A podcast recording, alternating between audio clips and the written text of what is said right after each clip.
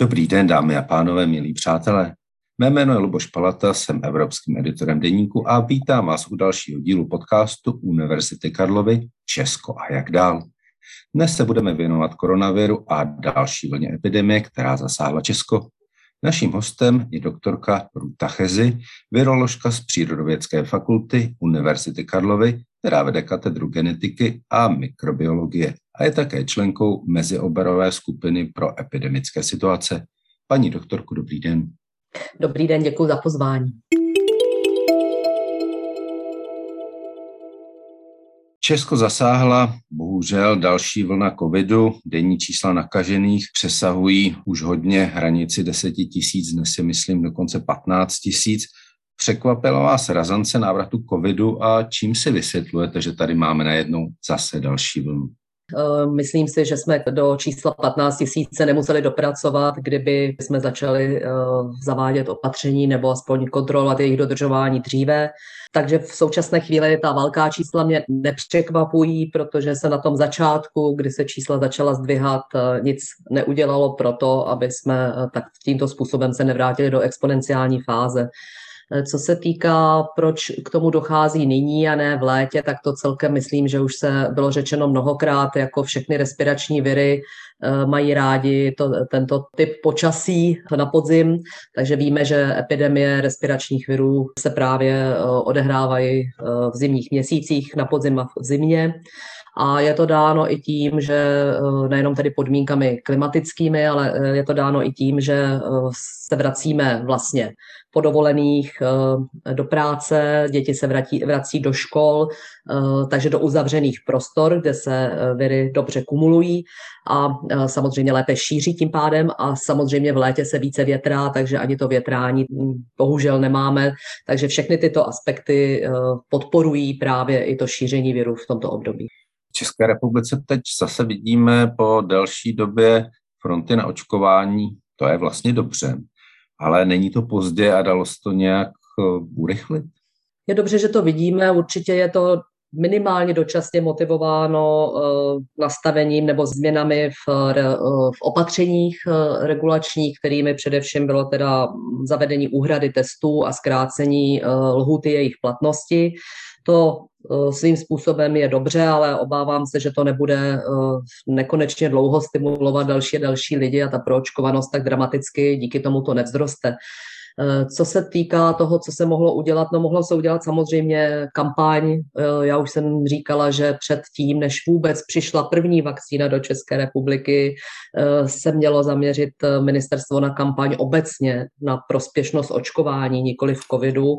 Co se týká teď, tak samozřejmě pak nějaká kampaň proběhla spíše na starší populaci, ale protože víme, že hlavně ty mezery jsou v proočkování té mladší populace, tak v těch letních měsících měla být kampaň, která nakonec byla avizovaná, zaměřená právě na tu mladší populaci a ta nebyla. Pak se o ní váhavě začalo, začal zmiňovat pan ministr uh, na podzim a teď vlastně plánují jakousi kampaň, uh, o níž tedy jsem viděla, že jsou, uh, že jsou určité diskuze, jestli je z hlediska etického správná nebo není. Ale nicméně toto, ta, ta chybějící kampaň cílená na mladší je určitě jedním z možností, která se mohla udělat. Druhá věc je, že jsou, existují mobilní očkovací týmy, což je úžasné, ale bohužel tyto mobilní očkovací týmy nejsou finančně finančně podporovány eh, ze strany eh, vlády a ministerstva, tak opět tady je mezera, že tam měla být finanční podpora těchto týmů. A co bych zmínila třetí, je vlastně um, určitá chyba logistická, ale neříkám, že jenom ta v řešení očkování praktickými lékaři, protože tam ze začátku vůbec že neměli žádné vakcíny, ani pokyny, teď už teda měli, ale zase prostě vakcínu dostali v říjnu místo prostě koncem srpna a protože všechno se vědělo, že, to, že by připraven člověk měl být. Takže i tam byla určitá mezera. Myslím si, že eh, z, z osobního, eh, z osobní zkušenosti vím, že ta právě komunikace praktických lékařů eh, s těmi pacienty je sice obtížná, ale mohou stále ještě přesvědčit ty, kteří jsou si nejistí, případně vlastně nevědí, proč odmítají tu vakcinaci. Když takhle strašným tempem rostou čísla, Nebylo by vlastně dobré vrátit se k těm opravdu velkým očkovacím centrům, která tady byla před prázdninami, ještě o prázdninách. Je tohle cesta, jak podle vás spolu s přitvrzením patření zvýšit tu proočkovanost poměrně rychle? Já upřímně řečeno v tom, v tom tato to nemám jednoznačný názor. Já jenom vím, že, eh, že prostě provozování těch velkých očkovacích center je velmi náročné. Musíte tam mít spoustu personálu, být připraven na tisíce lidí a pak vám přijde eh, stovka lidí nebo desítky lidí. To bylo právě teď celé léto, kdy například mělo zavírat centrum na Chodově, no ale udělali se nová, udělala se nová opatření a tím narostl počet lidí a ten zase může být jenom dočasný. Takže já upřímně řečeno bych eh, toto nechala spíše na lidech, kteří se tou logistikou zabývají a ty by měli předvídat, jestliže zavedou nějaká opatření restriktivní, která povedou pravdě, s velkou pravděpodobností aspoň dočasnému zvýšení poptávky po té vakcinaci, tak aby na to byli připraveni, protože každá řekněme, každá obtíž, kterou ty lidé musí absolvovat, evidentně vede k tomu, že prostě se ta proočkovanost nezvyšuje tak rychle, jak bychom chtěli. Takže jakékoliv usnadnění bez registrace jo, na e, veřejně dostupných místech, ale říkám, není to jenom, my to vidíme v Praze, že jo, ve velkých městech, ale problém je právě i těch regionů, kde také vidíme tu nižší proočkovanost a to je dáno tou dostupností a tam já bych extrémně podpořila ty uh, mobilní očkovací očkovací týmy. Máme tady v souběh vlastně takové věci, že nám lidé chodí na ty první dávky, ale zároveň tady máme třetí posilující dávku. Eh, pro koho je určená, jak to funguje a eh, je dobře, že je to vlastně na stejné rovině, eh, že nejsou upřednostňováni ti, kteří si chodí pro tu první dávku a že se míchají s těmi, kteří si chodí pro tu třetí. Já bych začala uh, úplně od začátku, abych vysvětlila, že uh, to, že potřebujeme třetí dávku, uh, není nic překvapivého. Je to otázka, když skutečně vakcíny zjistíme, že jsou bezpečné a účinné, tak samozřejmě se co nejrychleji nasadí pro lidi, zvlášť tedy v této situaci pandemické.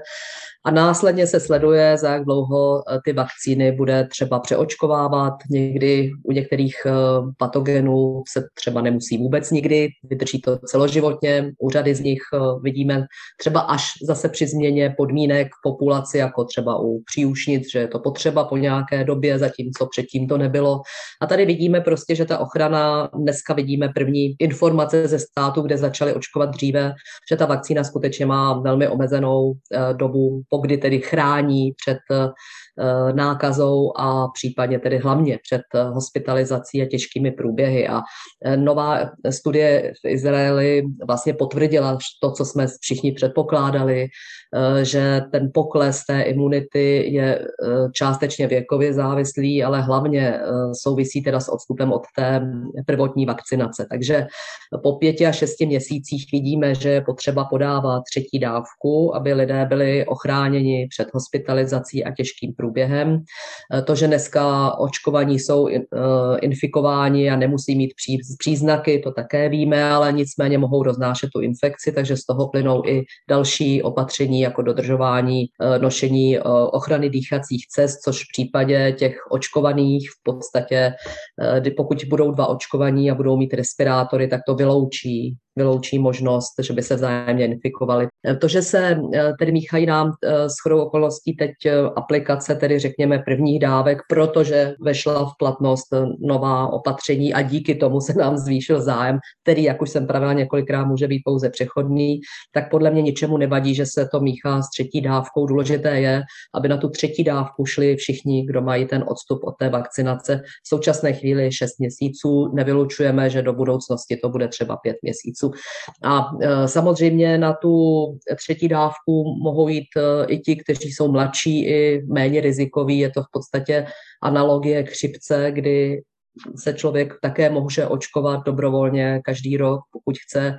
Obvykle na to pojišťovny přispívají z povinného pojištění a Myslím si, že to je velmi rozumné, takže tady je to v podstatě to samé. Takže pro tu kategorii starších a rizikových, to znamená ti, kteří mají e, nějaké další onemocnění, e, o kterých se už tady zmiňovali jsme se mnohokrát, ať už je to chronická plicní nebo kardiovaskulární onemocnění a jiná, tak tam je to důležité, tam je to nezbytné, ta třetí dávka. U těch, kteří jsou mladší a nerizikoví, je to určitá pojistka, protože bohužel tady u toho onemocnění, byť eh, často je ten průběh bezpříznakový, tak také ale si může někoho vybrat a ten člověk může skončit ve velmi vážném stavu v nemocnici. Já patřím do kategorie těch, kteří ty dvě dávky mají. A je tady taková jedna věc, která mě vrtá hlavou a to je vlastně, eh, jestli jsem proti té nemoci chráněn, protože zatím se k tomu takhle přistupuje. My, co jsme očkovaní, máme ty výhody. Nezmění se to, pokud ehm, opět nějaká další vlna eh, vzroste do velkých rozměrů, které jsme tady měli někdy eh, na jaře.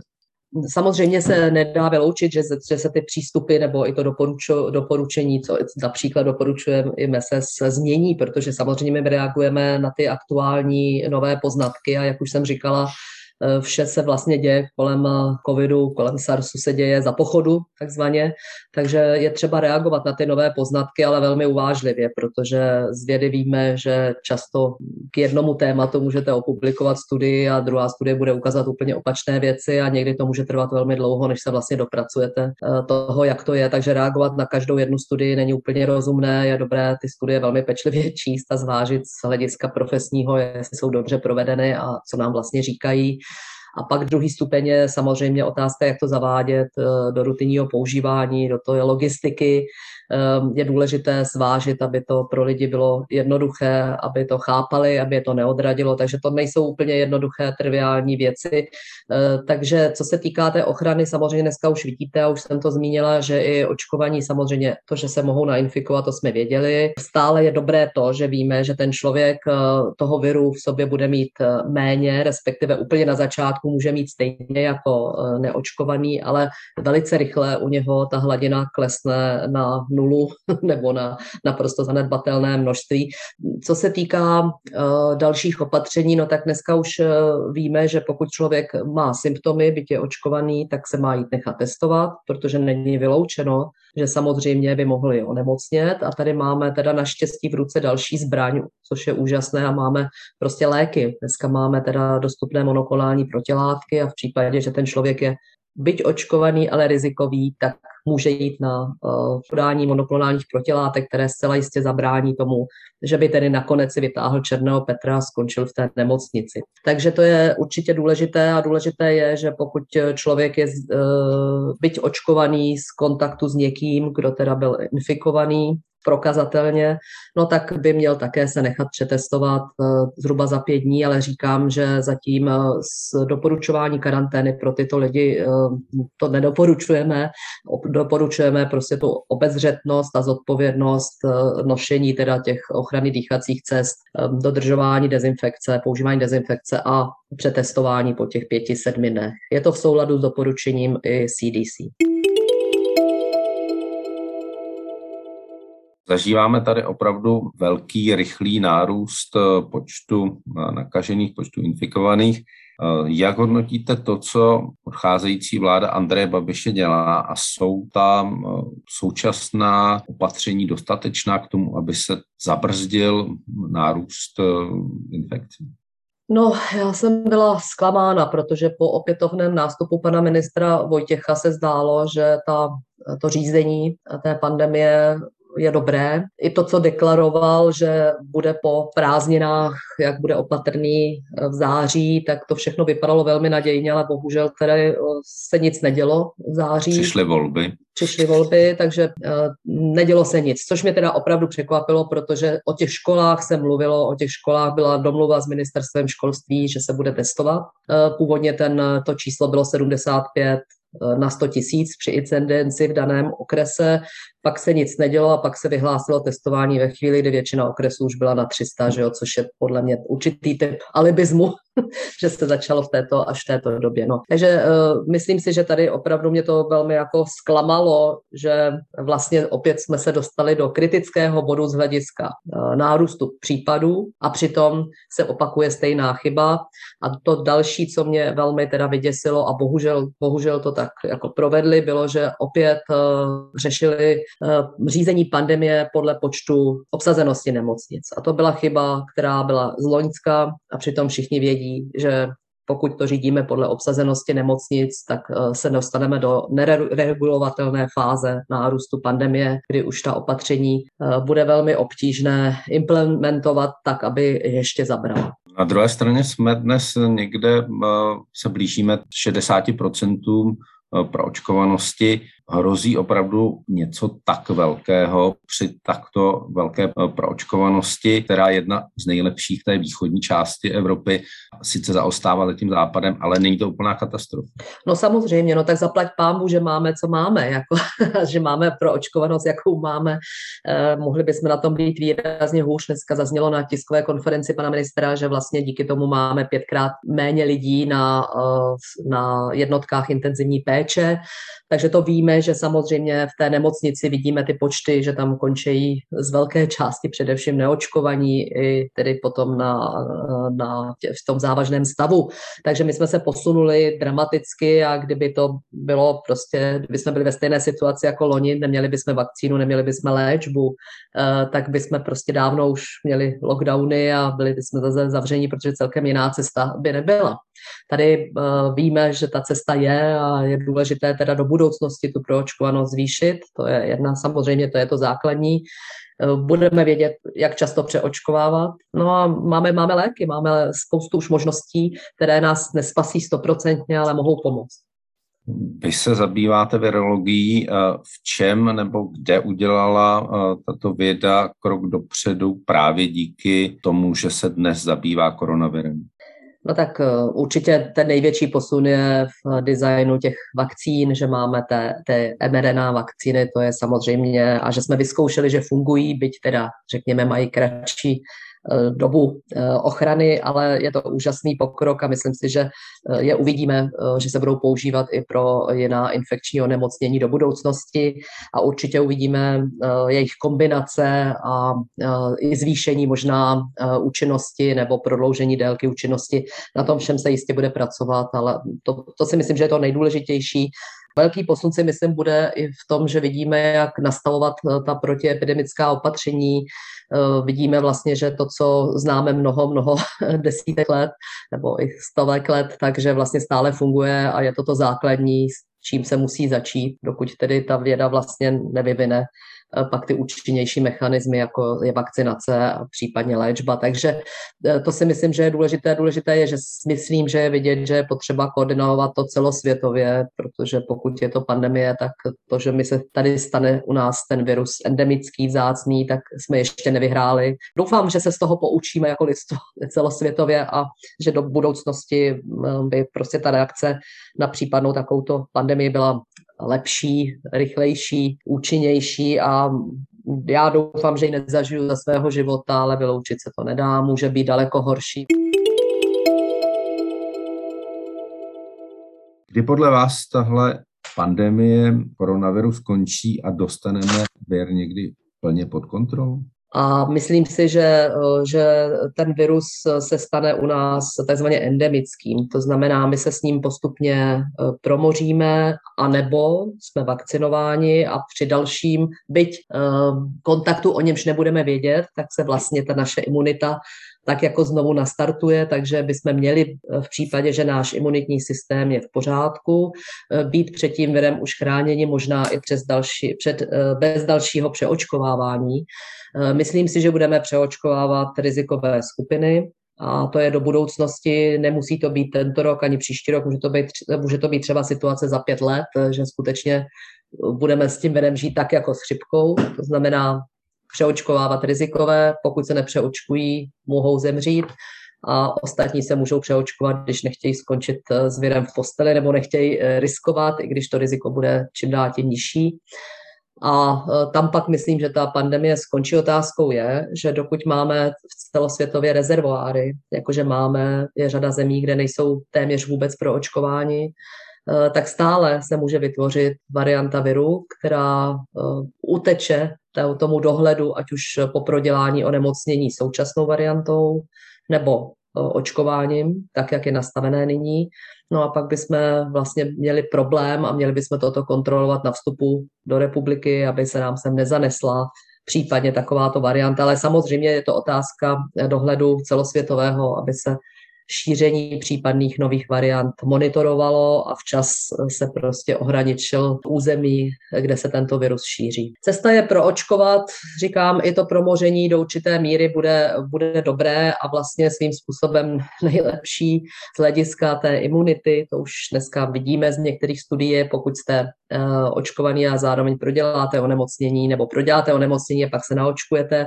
Nicméně to prodělání onemocnění problém je, že je to velké riziko a je třeba si uvědomit, že, že nehrozí jenom hospitalizace a úmrtí, ale hrozí vám pozdní následky, které mohou paralizovat člověka po dobu mnoha měsíců a vlastně to přináší i potenciálně obrovskou finanční zátěž pro zdravotnictví eh, právě z důvodu léčení chronických, eh, velmi rozsáhlého počtu různých eh, onemocnění. Takže to je další věc, která, proč ta prevence je důležitá, takže je daleko lepší se nechat navakcinovat a i kdybyste potom prodělali onemocnění, tak bude nejspíš nezávažné a váš imunitní systém bude stimulován takovým šetrnějším způsobem. Paní doktorko, na čem další věci a vědkyně nyní pracují, co by mohlo být boj s covidem dalším průlomem? No tak určitě jsou to léky, které tedy jsou testovány, jednak jsou to léky, které už existují na jiná virová onemocnění a také uh, léky, které snižují vlastně imunitní reakci organismu právě už u těch těžších průběhů, kde se předpokládá, že ten průběh je vyvolán především reakcí imunitního systému a ne už eh, vlastně množením toho viru jako takového. Ale primárně se samozřejmě testují eh, například eh, inhibitory proteáz, které vlastně zabraňují nebo omezují množení toho viru testují se léky, které se používají například na chřipku, které zabraňují uvolňování viru eh, z organismu. Takže tam vidíme určité, určitý posun. Říkám, není to stoprocentní účinek těch léků, ale určitě máme už možnost eh, a testují se řada dalších. A teď taková úplně, řekněme, novinka je, že vlastně se zdá, že budeme mít lék, který bude podáván jako pilulka, což samozřejmě je úžasné, protože už nejste závislí na, na infuzi, kterou musí podat lékař v nemocnicích, kterou doteďka jsme měli jako už dostupnou, takže to je určitě úžasné. A e, v Anglii už tedy si tento lék registrovali, čeká se na schválení americké e, e, agentury a evropské. A v dalších klinických zkouškách jsou i léky firmy Roche a firmy Pfizer, které by také se měly podávat ústy a jako ve formě pilulek. A to bude určitě velký, velký průlom uh, do budoucnosti, pokud skutečně uh, projdou klinickýma zkouškama. A kdyby se to dalo čekat, že bychom mohli mít pilulku proti covidu v Evropě, v Evropské unii? Eh, já si myslím, že vzhledem tomu, že to teda schválila Anglie a ty výsledky aspoň toho prvního antivirotika jsou velmi slibné, tak bych tak očekávala na začátku příštího roku. Tak jsme se dostali na konec našeho dalšího podcastu Univerzity Karlovy Česko. A jak dál? Já moc děkuji za účast paní doktorce Ruta Chezi a těším se někdy naslyšenou. Ještě jednou děkuji za pozvání a hezký den všem. Od mikrofonu se s vámi loučí Luboš Palata a těší se na slyšenou u dalších podcastů Univerzity Karlovy Česko a jak dál. thank you